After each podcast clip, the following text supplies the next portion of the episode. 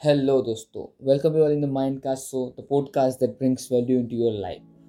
तो ये हमारी जो पहली सीरीज़ लेके आए हैं decoding the Bhagavad Gita for startup and entrepreneur world उसमें से मीन्स उसमें हम भगवत गीता के कुछ अच्छे श्लोक्स उनके लेसन्स वो हम हमारे लाइफ और हमारे एंटरप्रेन्योर जर्नी में कैसे इम्प्लीमेंट कर सकते हैं वो हम वही हम बात करने वाले हैं. ये एपिसोड फिफ्थ है और इस एपिसोड का टाइटल है बैलेंस योर सेल्फ जो अध्याय दो का फोर्टीनथवा श्लोक है, जिसके बारे में हम आज बात करने वाले हैं। वो यह है कि मात्र स्पर्शा तू कौनते शीतोष्ण सुख दुखदा, आगमा पाई नो नित्यास्तास्त्रिक स्व भारत। इसका भावार्थ यही है कि हे कुंती पुत्र, सर्दी हो या गर्मी, सुख हो या दुख, ये दोनों देने वाले इंद्रियों और विषयों के संयोग तो उत्पत्ति विनाशील और अनित्य है। इसलिए हे भारत, इनको तू सहन कर। यहाँ पे कृष्ण है, वो अर्जुन को ये सलाह ये कह रहे हैं कि जैसे सर्दी आती है और गर्मी आती है, जैसे सुख आते हैं, दुख आते हैं, ये इंद्रियों के द्वारा पैदा होती है, इंद्रियों के जन्म जन्म दूती है। तो यहाँ पे तुमको क्या करना है? यहाँ पे तुमको उससे कुछ, उससे गिव अप नहीं करना है, उससे उससे, उसको तुमको बियर करना है और अपने आप को बैलेंस अपने आप को बैलेंस करना है। तो स्टार्टअप और एंटरप्रेन्योर वर्ल्ड यहाँ से जो लेसन ले सकता है, वो यही है कि अपने आप को बैलेंस करना आना चाहिए और हमारा जो पॉडकास्ट का टाइटल है वही यही है कि बैलेंस योर सेल्फ जो तीन तीन तीन परिस्थिति में आपको अपने आप को बैलेंस करना होगा। पहला है टाइम और प्लेस अगर आप, अगर आपका कुछ भी गुड टाइम है और बैड टाइम है, आपका अच्छा टाइम चल रहा है या बुरा टाइम चल रहा है, आपको दोनों सिचुएशन में आपको अपने आप को बैलेंस करना चाहिए। और सेम सेम चीज़ है प्लेस के बारे में क्योंकि कुछ बार आप जिस प्लेस पे होते हैं, वो राइट भी होता है और कुछ बार वो रॉन्ग प्लेस भी होता है। तो आपको दोनों दोनों टाइम आपको अपने आप को बैलेंस करना चाहिए। अगर मैं एग्जांपल दूँ कि आप, अभी आप अपने किसी एक लॉन्ग टर्म प्रोजेक्ट पे वर्क कर रहे हो और अभी अपने किसी एंटरप्रेन्योर जर्नी से अपने न्यू आइडिया को इम्प्लीमेंट कर रहे हैं तो वहाँ पे आपको घंटे घंटे तक रात को जगना होगा, आपको बहुत ही हार्ड वर्क करना होगा, आपको हसलिंग कर रहे होगे अभी आप। वो आपका अभी का मीन्स बेड वर्क चल रहा है, आपका, आपकी बॉडी मीन्स आपका फ़िज़िकल हेल्थ के कोस्ट के ऊपर फिर भी आप अपने ड्रीम को अचीव करते हो। मीन्स ड्रीम को अचीव करने के लिए आप जो भी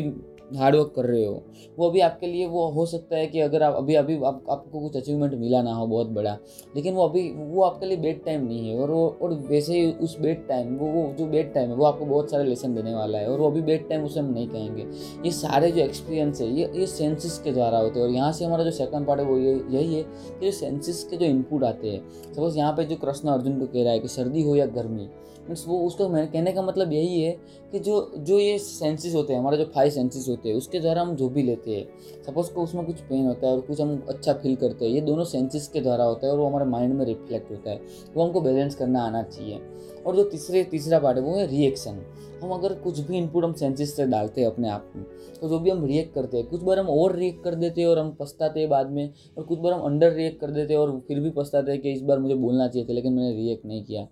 तो ये तीनों सिचुएशन है कि आपका कुछ भी अच्छा टाइम और बुरा टाइम चल रहा हो, आपका सेंसिस के द्वारा आपको अच्छा लग रहा हो और बैड एक्सपीरियंस हो रहा हो, और आपका जो ओवर रिएक्शन हो या अंडर रिएक्शन हो, ये सिक्स सिचुएशन में आपको हमेशा अपने आप को एक बैलेंस लाइफ बैलेंस करना चाहिए अपने आप को. और ये आप बैलेंस कैसे कर पाएँगे? जस्ट यहाँ पे आपको कृष्ण ने मीन्स कृष्ण ने अर्जुन को ये भी सोल्यूशन दिया कि आप अपने आप को बैलेंस कैसे रख पाए इन सारी सिचुएशन में से। वो है कि टोलरेंस आपको सहन करना होगा। आपको